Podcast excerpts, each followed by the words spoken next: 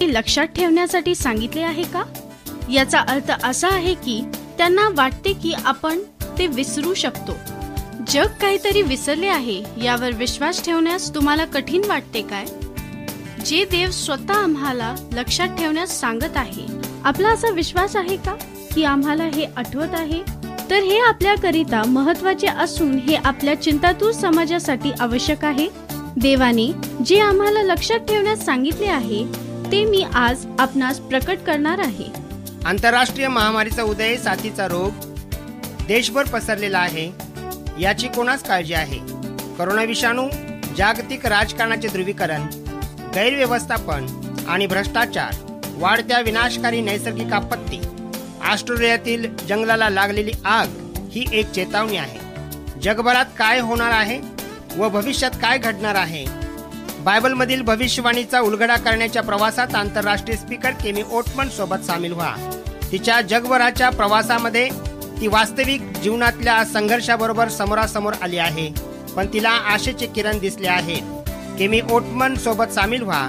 बायबलमधील भविष्यवाणीच्या उलगड्यात बायबलमधील भविष्यवाणी पूर्वीपेक्षा किती लवकर पूर्ण होत आहे याबद्दल ती सांगते. मित्रांनो पुन्हा एकदा मी केमी ओटमॅन आपले स्वागत करते. बायबल भविष्यवाणीच्या उलगड्यात. तुम्हाला या सादरीकरणाचा लाभ होत असेल तर तुम्ही आपल्या मित्रांनाही या सादरीकरणात सामील करा. बायबल भविष्यवाणीचा उलगडा कारण हे सादरीकरण बायबलमधील महत्त्वाच्या भविष्यवाणीचा उलगडा करते. आणि तुम्ही A W R dot O R G slash Bible या संकेतस्थळावर भेट द्या. त्यामध्ये आपण मागील सर्व सादरीकरण पाहू शकता.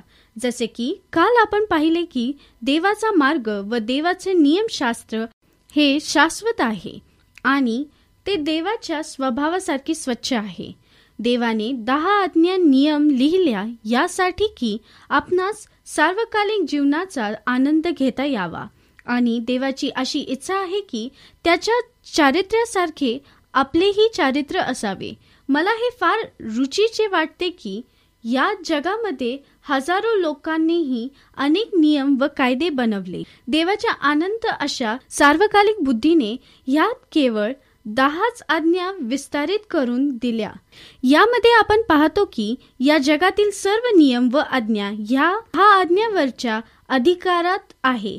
पण त्यामधील एक अशी आज्ञा आहे की ती विसरल्यासारखी वाटत आहे. म्हणून आजचे सादरीकरण हे कालच्या सादरीकरणावर आधारित आहे. मी आणि माझे व्हिडिओ चालक दल मदगस्कर येथील दुर्गम भागातील एका गावाला भेट दिली. यासाठी की ममासिसिस्ट या व्यक्तीच्या बाबतीत एक डॉक्युमेंट याकरिता आपण नंतर अधिक माहिती घेणार आहोत. तर आपण या ठिकाणी थांबूया.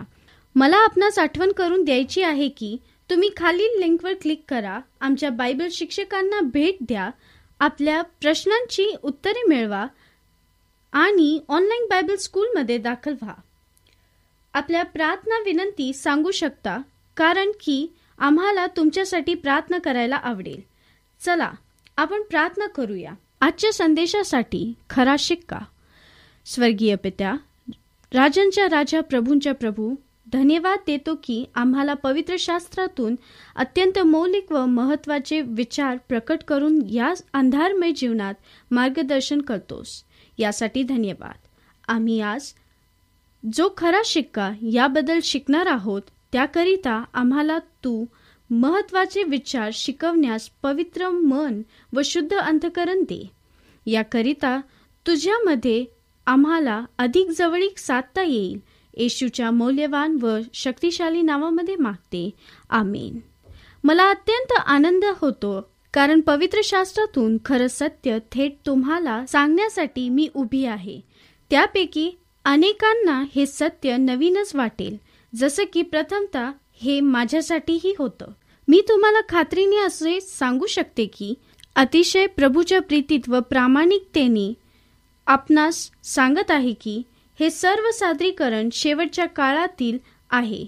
आणि त्यापैकी काही आश्चर्यकारक सत्य आपणास प्रकट होत आहेत.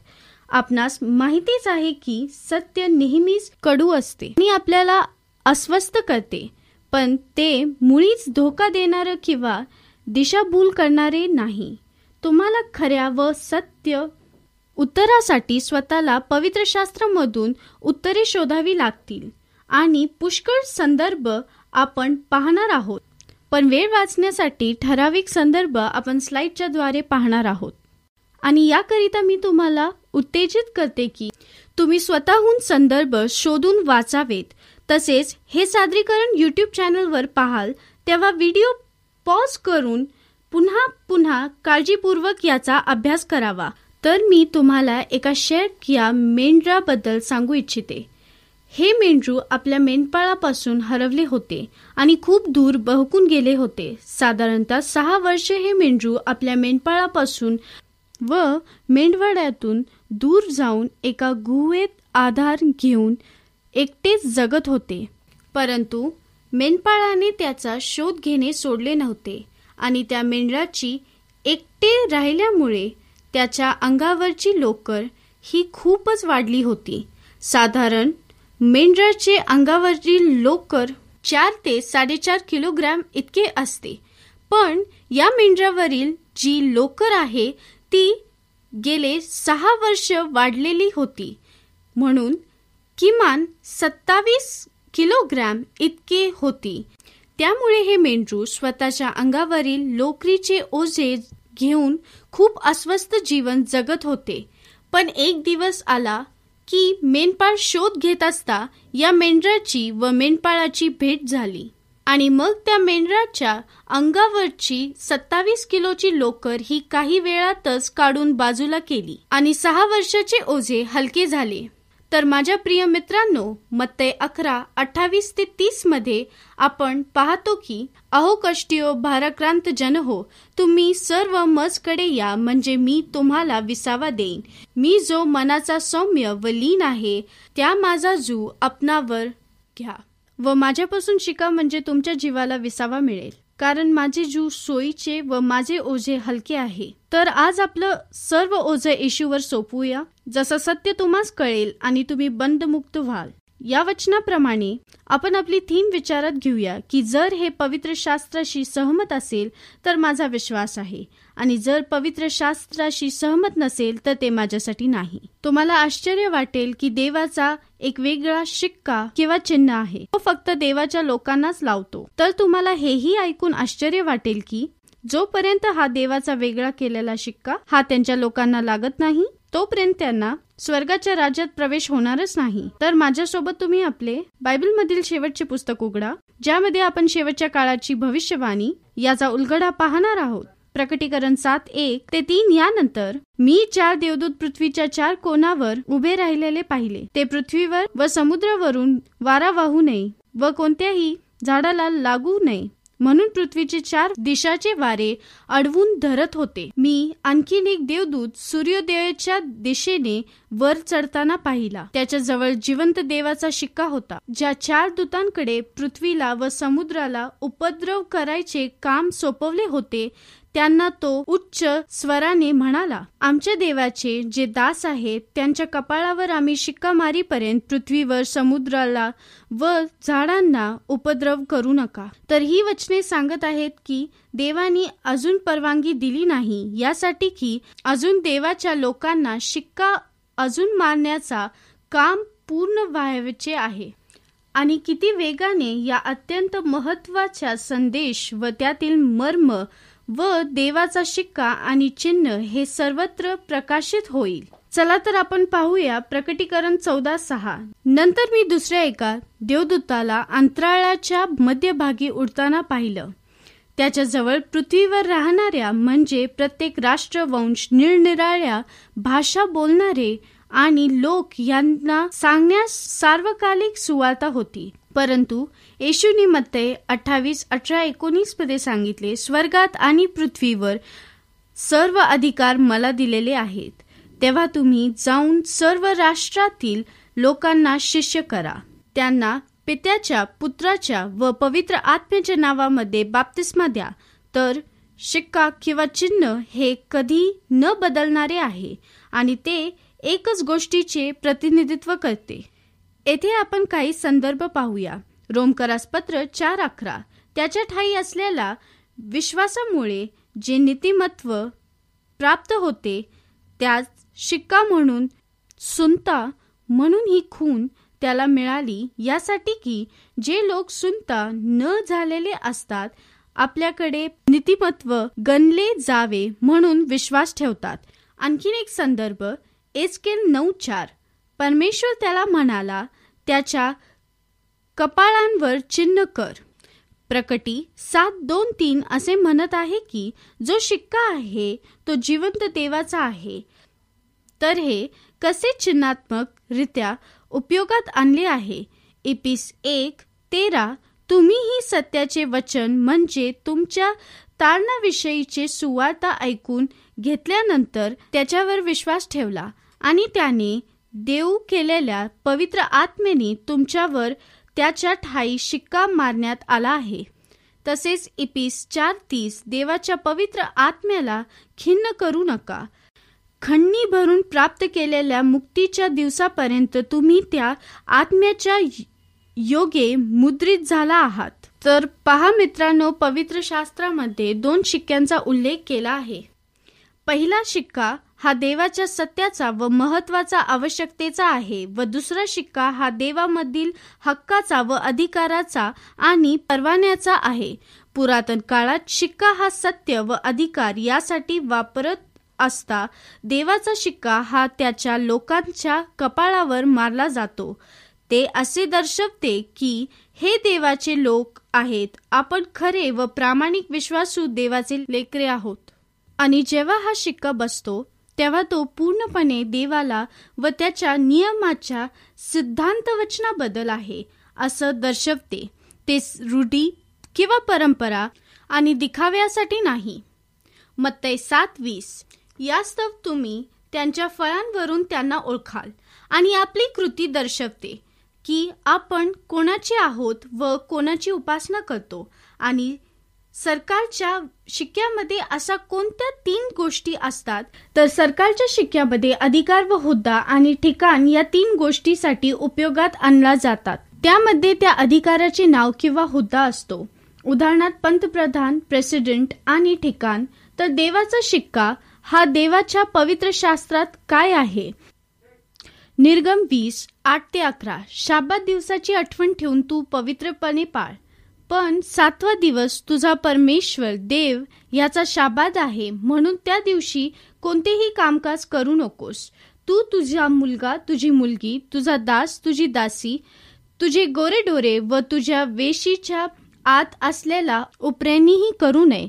कारण सहा दिवस परमेश्वरांनी आकाश पृथ्वी समुद्र व त्यातील सर्व काही निर्माण केले आणि सातव्या दिवशी विसावा घेतला. म्हणून परमेश्वरांनी शाबात दिवस आशीर्वाद देऊन पवित्र केला. तर चौथी आज्ञा ही देवाचा शिक्का आहे आणि दहा आज्ञा हे देवाचे नियम आहेत. तर आपण पाहूया का काय कारण आहे? यामध्ये देवाचे नाव दिलेले आहे. ते सांगते परमेश्वर तुझा देव आहे आणि त्याचा हुद्दा असा आहे की तो निर्माता आहे. कारण त्याने जगाची निर्मिती केली आहे.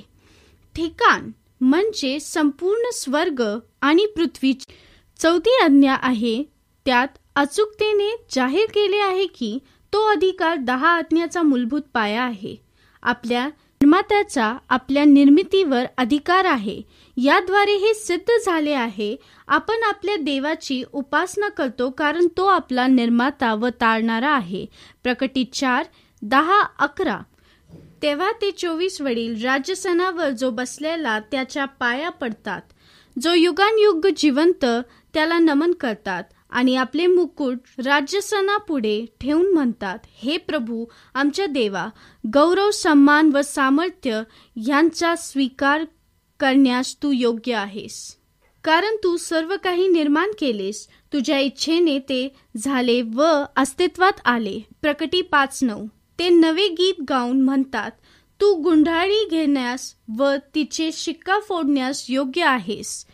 कारण तू वदला गेला होतास आणि तू आपल्या रक्ताने सर्व वंश निरनिराळ्या भाषा बोलणारे लोक व राष्ट्र यामधून एक आमच्या देवासाठी विकत घेतला आहे. तर देव आपल्याला कोणत्याही अधिकाराने सांगत आहे. त्याच्या मतानुसारच त्याची उपासना करावी. खरे पाहता तोच आपला निर्माता आहे. देवाने आपल्या लोकांना पुरवठा केला आहे. तो त्याच्या निर्मितीच्या व सामर्थ्याच्या अधिकाराचा शिक्का व चिन्ह आहे. निर्गम एकतीस सोळा सतरा. इस्रायल लोकांनी शाबात पाळावा. शाबात हा निरंतराचा करार समजून त्यांनी तो पिढ्यानपिढ्या पाळावा. माझ्यामध्ये व इस्रायल लोकांमध्ये ही निरंतराची खूण होय. कारण परमेश्वरांनी सहा दिवस आकाश व पृथ्वी निर्माण करून सातव्या दिवशी विसावा घेतला आणि त्याचा क्षमपरिहार झाला. एसकेल वीस बारा. आणखीन त्यांच्यामध्ये व माझ्यामध्ये चिन्ह होण्यास मी त्यांना आपले शाबादही दिले. हे अशासाठी की मी परमेश्वराने त्यांना पवित्र केले. हे त्यांना समजावे. देवाने स्वतःहून शाबाताला निर्मितीचे चिन्ह किंवा खून ओळख त्याच्या अधिकाराच्या सामर्थ्याने बनवले आहे. आणि जेव्हा मी हा पवित्रपणे पाळते तेव्हा मी तालणाऱ्याला व निर्माणकर्त्याला स्वीकारले आहे हे सिद्ध करते. प्रकटीकरणामध्ये देवदूत या चिन्हांबद्दल प्रकटी सात मध्ये सांगत आहे की खरंच हा शिक्का माणसाच्या कपाळावर लागणार आहे? चला पाहूया प्रकटीत सात तीन. आमच्या देवाचे जे दास आहेत त्यांच्या कपाळावर आम्ही शिक्का मारीपर्यंत पृथ्वीला समुद्राला व झाडांना उपद्रव करू नको. आणि खराच हा शिक्का आपल्या शरीरावर असणार आहे का? रोमन सात पंचवीस. आपला प्रभू येशू ख्रिस्त याच्याद्वारे मी देवाचे आभार मानते तर मग मी स्वतः मनाने देवाच्या नियमाचे दास्य करतो पण देहाने पापाच्या नियमाचे दास्य करतो. मित्रांनो कपाळ हे मानवी मनाचे प्रतिनिधित्व करते. तर बुद्धीचा मुकुट मात्र एक गोष्ट निर्मितीपासून वेगळी आहे. ती म्हणजे आपली नैतिकता आणि आमची निवड शक्तीद्वारे चूक काय व बरोबर काय याची जाणीव होऊन आपली निवड योग्य असली पाहिजे आणि फक्त मेंदूचा पुढील भाग निर्णयासाठी मदत करत असतो. आणि हे विचार करण्याचे आणि भावनेचे व निर्णय केंद्र आहे. मेंदूचा पुढील भाग हा अतिशय महत्त्वाचा आहे कारण तो उपासनेचा केंद्रबिंदू आहे. आपली समज पण किंवा आवड निवड व निर्णयाची सर्व काही या मेंदूच्या पुढील भागातून होते. जेव्हा आपण देवाच्या शाबात बद्दल निश्चय करतो तेव्हा ते सर्व मनातील विचारधारा जे प्रतिनिधित्व कपाळ करते याकरिता कपाळावरील खून असा शब्द आला आहे. असा विचार करा की देवदूतांनी येणाऱ्या वादळाला थांबवून ठेवले आहे. यासाठी की देवाच्या लोकांना शाबादाची खून किंवा शिक्का मारण्यास यावा. आणि आता असे घडत आहे व लोक शाबादाचा स्वीकार करत आहेत. तर देवाने शाबाद कधी बनवला? आपण पाहू उत्पत्ती दोन एक ते चार याप्रमाणे. आकाश व पृथ्वी आणि तेथील सर्व काही सिद्ध झाले. देवाने केलेले आपले सर्व कामकाज सातव्या दिवशी संपवले. केलेल्या सर्व कामकाजापासून त्याने सातव्या दिवशी विसावा घेतला. देवाने सातवा दिवस आशीर्वाद देऊन पवित्र केला. कारण सृष्टी निर्माण करण्याचे काम संपवून त्याने त्या दिवशी विसावा घेतला. आकाश व पृथ्वी यांचा परमेश्वर देवाने उत्पत्ती केली. तेव्हाचाच उत्पत्तीक्रम हाच होय देवानी सातवा दिवस शाबाद म्हणून बनवला. तो का व कसा बनवला हे आपण निर्गम वीस दहा मध्ये पाहूया. पण सातवा दिवस तुझा देव परमेश्वर याचा शाबाद आहे म्हणून त्या दिवशी कोणतेही कामकाज करू नकोस. तर देवाने चोवीस तासाचा एक दिवसाचा शाबाद बनवला आहे. हे या वेळीसाठी तयार केले असून ही वेळ आपल्याला देवाबरोबर प्रेमाचे नाते बळकट करण्यासाठी आहे. आणि तो मला आठवड्यातून चोवीस तास देतो. त्याचा अनमोल अशा वेळेतून यासाठी की त्याचे व माझे घनिष्ठ नाते बनावे. हे एका लग्नासारखे आहे. यशस्वी होणे अशक्य आहे की जोपर्यंत जोडीदार एकमेकांना वेळ दिल्याशिवाय शाबाताच्या सत्याचा सैतानाला खूप तिरस्कार आहे कारण की देवाबरोबर आपले नाते बनवते. आणि देवाबरोबर जर आपले नाते नाही तर आपला बचाव देखील नाही. सैतानाला माहिती आहे आपण पाहतो की कोणीही कोणाला वेळ दिल्याशिवाय नाते बनतच नाही. जसं की लग्नाच्या पवित्र विधीनंतर जर या दोघांनी भरपूर वेळ एकमेकांना दिला नाही तर हळूहळू त्यांचे नाते तुटत जातील. म्हणून आपला वेळ जास्तीत जास्त देवाबरोबर घालवला पाहिजे. परंतु सैतानाला असे वाटते की आपण नेहमी व्यस्त राहावे व चिंतातूर असे राहावे. म्हणजे आपल्याला कधीही देवाला वेळ देता येऊ नये. मग देवाने या वेगळ्या केलेल्या दिवसाची वेळ यासाठी दिली आहे की आपण अंतकरणपूर्वक सर्व लक्ष देवावर असावे. त्याने आपणास निर्माण केले आहे आणि सहभागितेसाठी वेळची गरज आहे. देवाने जगावर एवढी मोठी प्रीती केली की त्याने त्याचा पुत्र आम्हासाठी दिला जेव्हा तो साडे तेहतीस वर्षाचा होता. तर या पृथ्वीवर त्याच्या समोरासमोर या वेळेमध्ये बोलता यावे या देवाबरोबर वेळ देणे किंवा खर्च करणे यापेक्षा काहीच महत्वाचं नाही. निर्मितीच्या वेळी या तीन गोष्टीच्या द्वारे सातवा दिवस हा वेगळा केला गेला. उत्पत्ती दोन तीन. देवाने केलेले आपले काम सातव्या दिवशी संपवले. केलेल्या सर्व कामापासून त्याने सातव्या दिवशी विसावा घेतला. देवाने सातवा दिवस आशीर्वाद देऊन पवित्र केला कारण सृष्टी निर्माण करण्याचे काम संपवून त्याने त्या दिवशी विसावा घेतला. तर हा पूर्ण चोवीस तासाचा दिवस त्या विश्वसनीय देवाने आशीर्वाद देऊन पवित्र केला व वेगळा ठरवला. तर देव जेव्हा आशीर्वाद देतो तेव्हा तो किती काळासाठी आशीर्वाद देत असतो? एक महिना एक वर्ष शतकानुशतके असा प्रश्न आहे.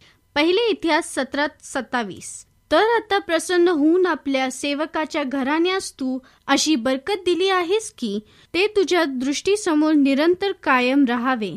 कारण हे परमेश्वरा तूच त्यांचे अभिष्ट केले आहेस व ते निरंतर धन्य झाले आहेत. तर देवाने शापात कोणासाठी केला? मार्ग दोन सत्तावीस. आणखीन तो त्यांना म्हणाला शाबाद हा मनुष्यासाठी झालेला आहे. मनुष्य शाबादासाठी झालेला नाही. आपण विचार करूया की देवाने मानवाला सहाव्या दिवशी बनवले आणि सातव्या दिवशी शाबाद. तर शाबाद हा मनुष्यासाठी झाला आहे. तर हा शाबाद तर युद्धासाठी झाला आहे का? तर नाही. कारण त्या काळी कोणत्याही जाती किंवा मानवजात नव्हती तर फक्त मानव होते. देवाने शाबाद हा फक्त मानवासाठी बनवला होता. तुम्ही आणि आपण सर्वजण आहोत. तर आपण पाहूया देवाच्या आज्ञा ह्या तेव्हा ही होत्या म्हणजे मोशेला दहा आज्ञा देण्या अगोदर तर त्या कोठे होत्या? तर निर्गम सोळा मध्ये सापडते. जेव्हा इस्रायल लोक बाहेर आले होते पण ते अरण्यात भटकत होते. त्यांना जेवण देखील लगेच व सहजासहजी मिळत नव्हते. त्यांनी देवाकडे रडून विनंती करून ते मागितले कारण ते अति भुकेलेले होते. तेव्हा देवाने असा शब्द दिला निर्गम सोळा चारमध्ये. तेव्हा परमेश्वराने मोशेला म्हटले पहा मी आकाशातून तुमच्यासाठी अन्नवृष्टी करीन. आणि लोकांनी बाहेर जाऊन एक एक दिवसासाठी पुरेल इतके जमा करावे. यावरून ते माझ्या नियमाप्रमाणे चालतात. किंवा नाही याविषयी मी त्यांची परीक्षा पाहीन. सातव्या दिवशी ते जे काही जमा करून शिजवतील ते इतर दिवशी ते जमा करतात त्याच्या दुप्पट असावे. तर त्यांना फक्त सहा दिवसच गोळा करायला पाहिजे आणि सहाव्या दिवशी दुप्पट गोळा करायचे यावरून आपणास समजते. निर्गम सोळा पंचवीस सव्वीस. मग मोशी म्हणाला ते आज खा. कारण आज परमेश्वराचा शाबाद आहे. आज रानात ते तुम्हाला मिळावायचे नाही. सहा दिवस तुम्ही ते गोळा करावे. सातव्या दिवशी शाबाद आहे. त्या दिवशी काही एक नसणार. आणि तिसावे वचन सांगते की पहा परमेश्वराने तुम्हाला शाबाद दिला आहे. म्हणून सहाव्या दिवशी तो तुम्हाला दोन दिवसाचे अन्न देतो. सातव्या दिवशी प्रत्येकाने आपल्या आपल्या ठिकाणी स्वस्थ असावे. आपले ठिकाण सोडून कोणीही बाहेर जाऊ नये याप्रमाणे लोकांनी सातव्या दिवशी विसावा घेतला. याचा अर्थ असा की देवाच्या लोकांना माहिती होतं की सातवा दिवस शाबाद आहे. मोशेला देवानी दहा आज्ञा देण्या अगोदर आपण निर्गम वीसमध्ये पाहतो की देवाने शाबादाच्या आज्ञा आठवण करण्यास सांगितले. देवानी ह्या दहा आज्ञा दगडावर लिहिल्या आहेत ना की इतर कुठे वाळूवर. मातीवर किंवा नाही. तर त्याची आज्ञा या युगानयुगासाठी आहे. निर्गम वीस आठ. शाबाद दिवसाची आठवण ठेवून तू पवित्रपणे पाळ. सहा दिवस श्रम करून आपले सर्व कामकाज कर पण सातवा दिवस तुझा देव परमेश्वर याचा शाबाद आहे. म्हणून त्या दिवशी कोणतेही कामकाज करू नकोस. म्हणून परमेश्वराने शाबाद दिवस आशीर्वाद देऊन पवित्र केला. तर ही पवित्र आज्ञापैकी सर्वात मोठी आज्ञा आहे की कारण त्यामध्ये आठवण ठेवण्यास सांगितले आहे. कारण देवाला माहिती होती की मनुष्य हे विसरून जाईल. सातव्या दिवशी शाबात पाळण्याचा विसर शक्यतो कशामुळे होतो? देवाला अगोदरच याची कल्पना होती की मनुष्य या आज्ञेसोबत खिलवाड करणार आहे किंवा बनावट करणार आहे. आपण कालच पाहिलं आहे आणि त्याच्या मार्गावर परत आणण्याची ही तयारी अगोदरपासूनच होती. आणि दहा आज्ञामधील शाबादाची आज्ञा ही कधी न बदलू शकणारी आहे आपल्याला माहितीच असणे गरजेचे आहे. जेव्हा येशू देवाचे दहा आज्ञाविषयी शिकवत होता तेव्हा त्याचा त्याने द्वेष केला. पण येशूने स्पष्टरीते सांगितले लूक सोळावा अध्याय सतराव्या वचनामध्ये नियमशास्त्रातील एखादी काना मात्रा रद्द होण्यापेक्षा आकाश व पृथ्वी नाहीशी होणे सोपे आहे. देवाचे नियम व त्याची आज्ञा हे एक सारखेच आहेत. मते पाच सतरा ते एकोणीस नियमशास्त्र किंवा संदेष्टाचे ग्रंथ रद्द करण्यास मी आलो आहे असे समजू नका. मी रद्द करण्यास नव्हे तर पूर्ण करण्यास आलो आहे.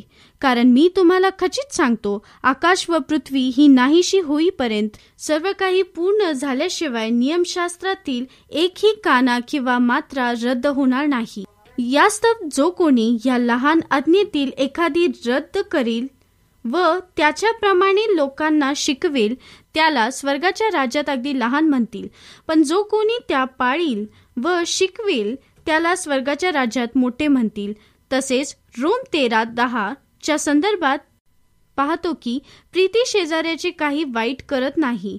म्हणून प्रीती हे नियमशास्त्राचे पूर्णपणे पालन होय. ही दहा आज्ञेचे महत्त्व एका वाक्यात नवा करारामध्ये दिले आहे. पण नव्या करारामध्ये येशूने आणि पौलाने कोणता दिवस हा पवित्रपणे पाळला? आपण पाहूया लुक चार सोळा. ज्या नाजरतात तो लहानाचा मोठा झाला होता तेथे तो आला आणि आपल्या परिपाठाप्रमाणे शाबाद दिवशी सभास्थानामध्ये जाऊन वचन वाचण्यास उभा राहिला.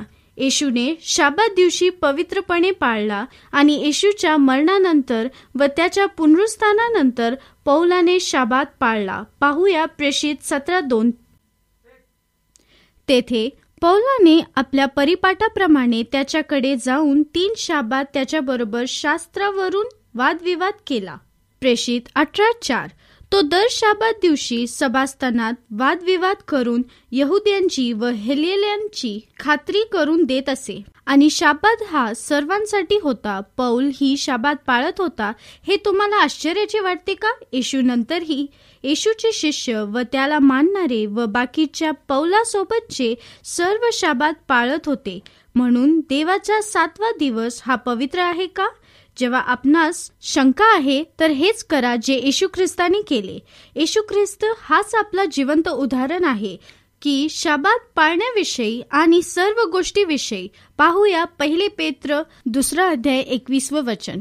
कारण ह्याचकरिता तुम्हाला पाचारण करण्यात आले आहे कारण ख्रिस्ताने तुमच्यासाठी दुःख भोगले आणि त्याने करून तुम्ही त्याच्या पावलावर पाऊल ठेवून चालावे म्हणून त्याने तुमच्याकरता कित्ता घालून दिला.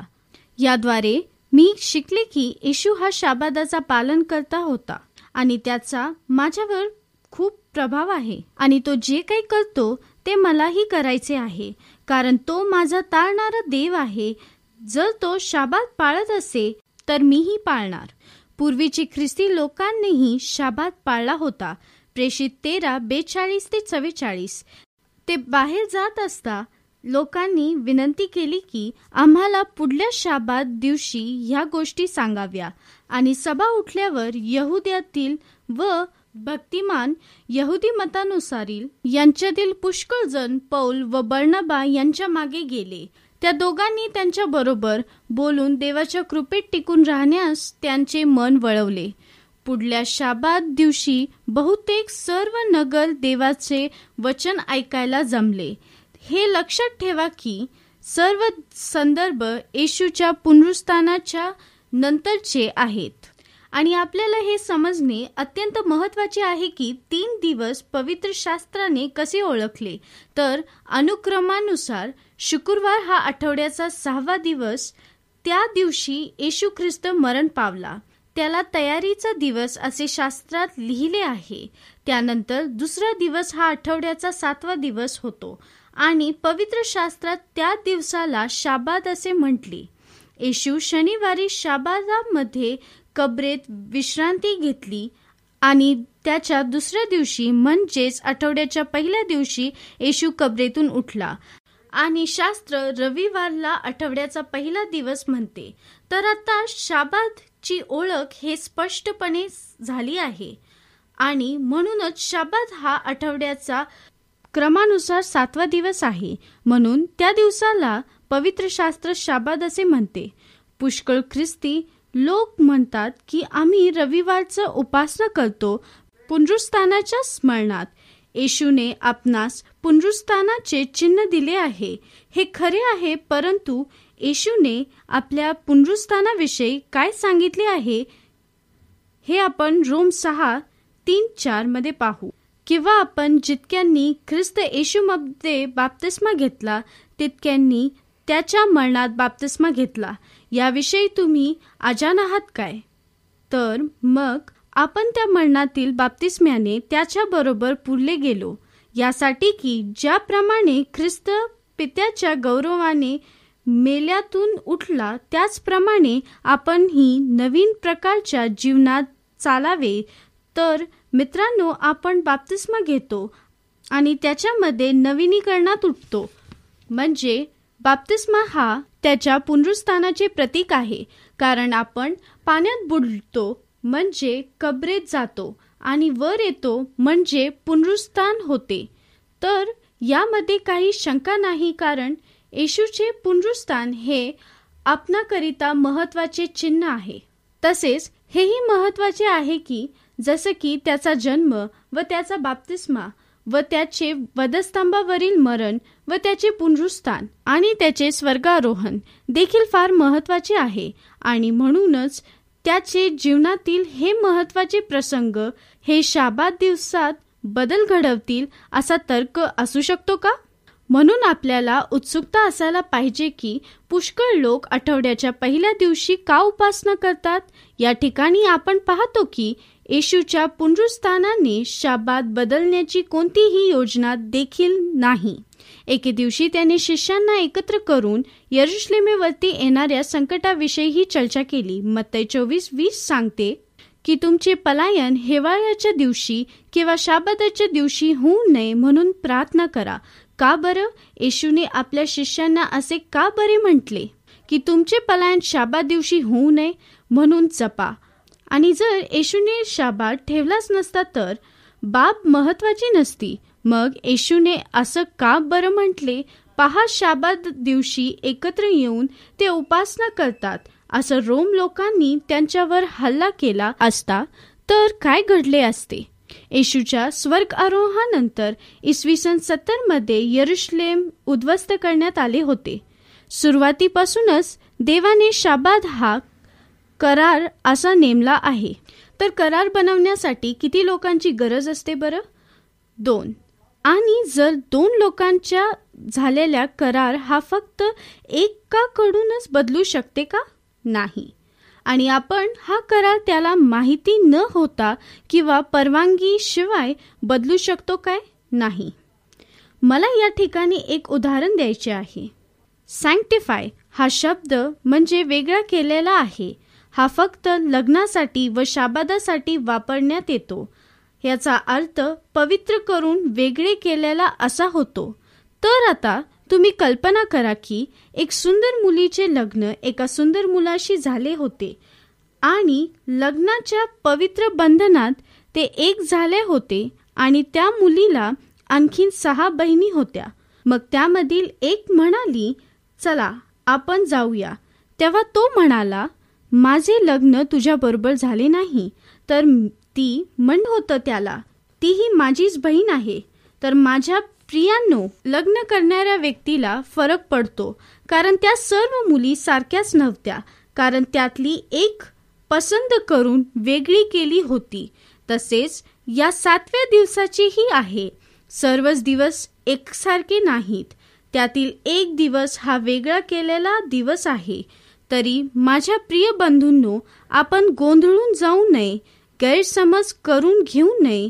तर सर्व दिवस सारखे नाहीत. तर त्यातील वेगळा व पवित्र केलेला व वेगळा केलेला सातवा दिन शाबाद आहे.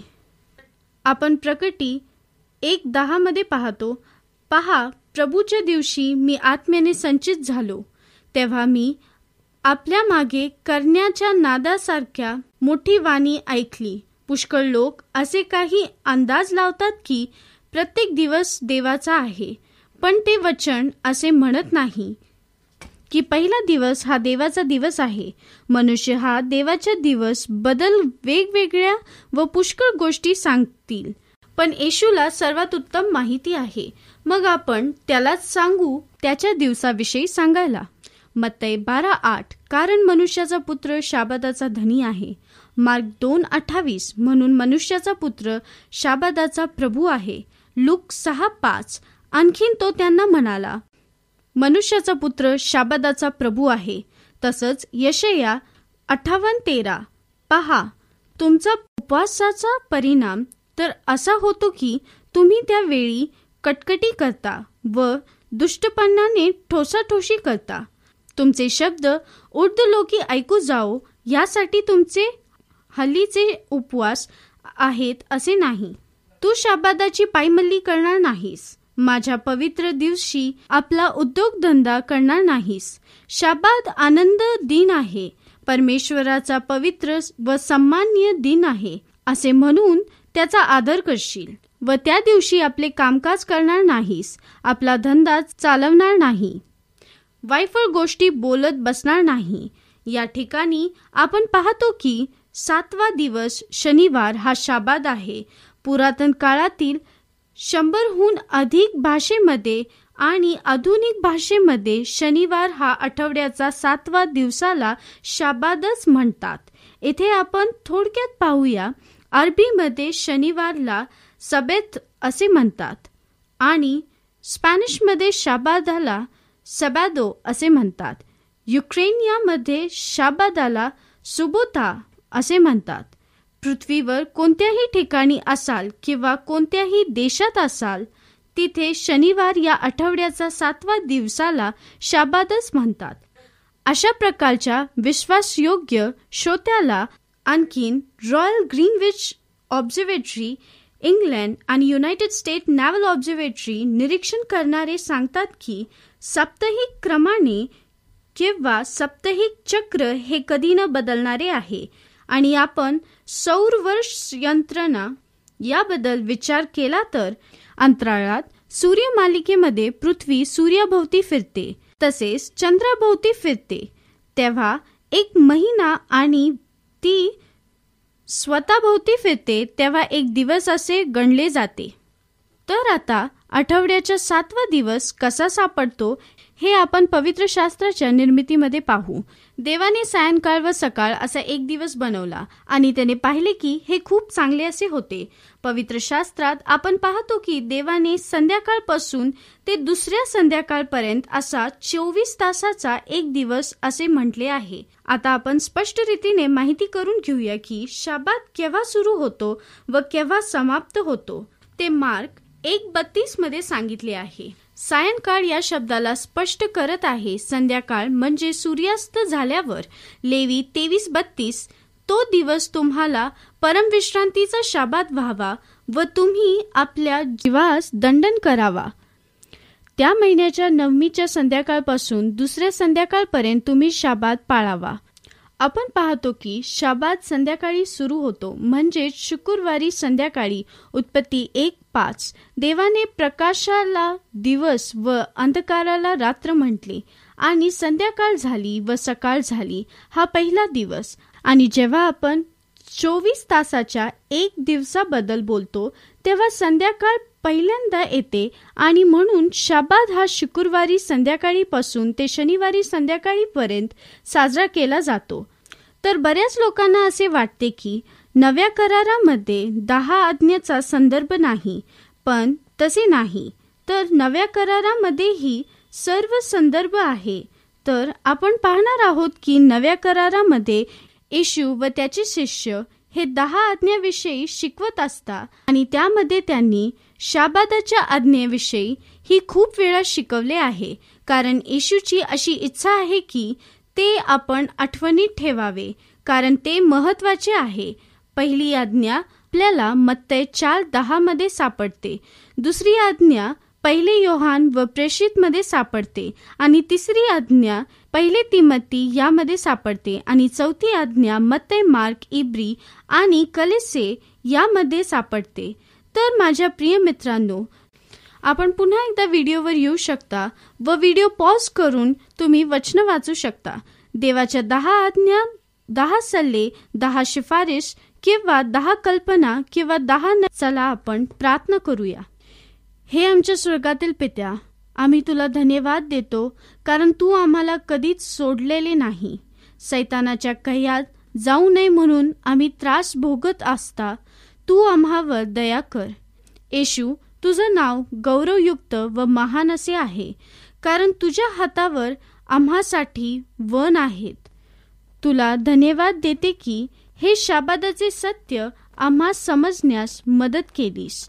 तुझ्या पवित्र शास्त्राच्या भविष्यवाणीच्या उलघड्यात तुझा शिक्का आमच्या मनावर व हृदपटावर कोरला जावा की आमचा बचाव नेहमीसाठी व्हावा. येशूच्या मौल्यवान व सर्व शक्तिशाली नावामध्ये मागते. आमेन. मित्रांनो तुम्ही निर्णय घेतला आहे का? की तुम्ही शाबात दिवस पवित्रपणे पाळणार? तुम्ही सर्व दहा आज्ञा पाळण्याचा निर्णय घेतला आहे का? आम्हाला खालील दिलेल्या लिंकवर क्लिक करून चॅट विभागामध्ये कळवा.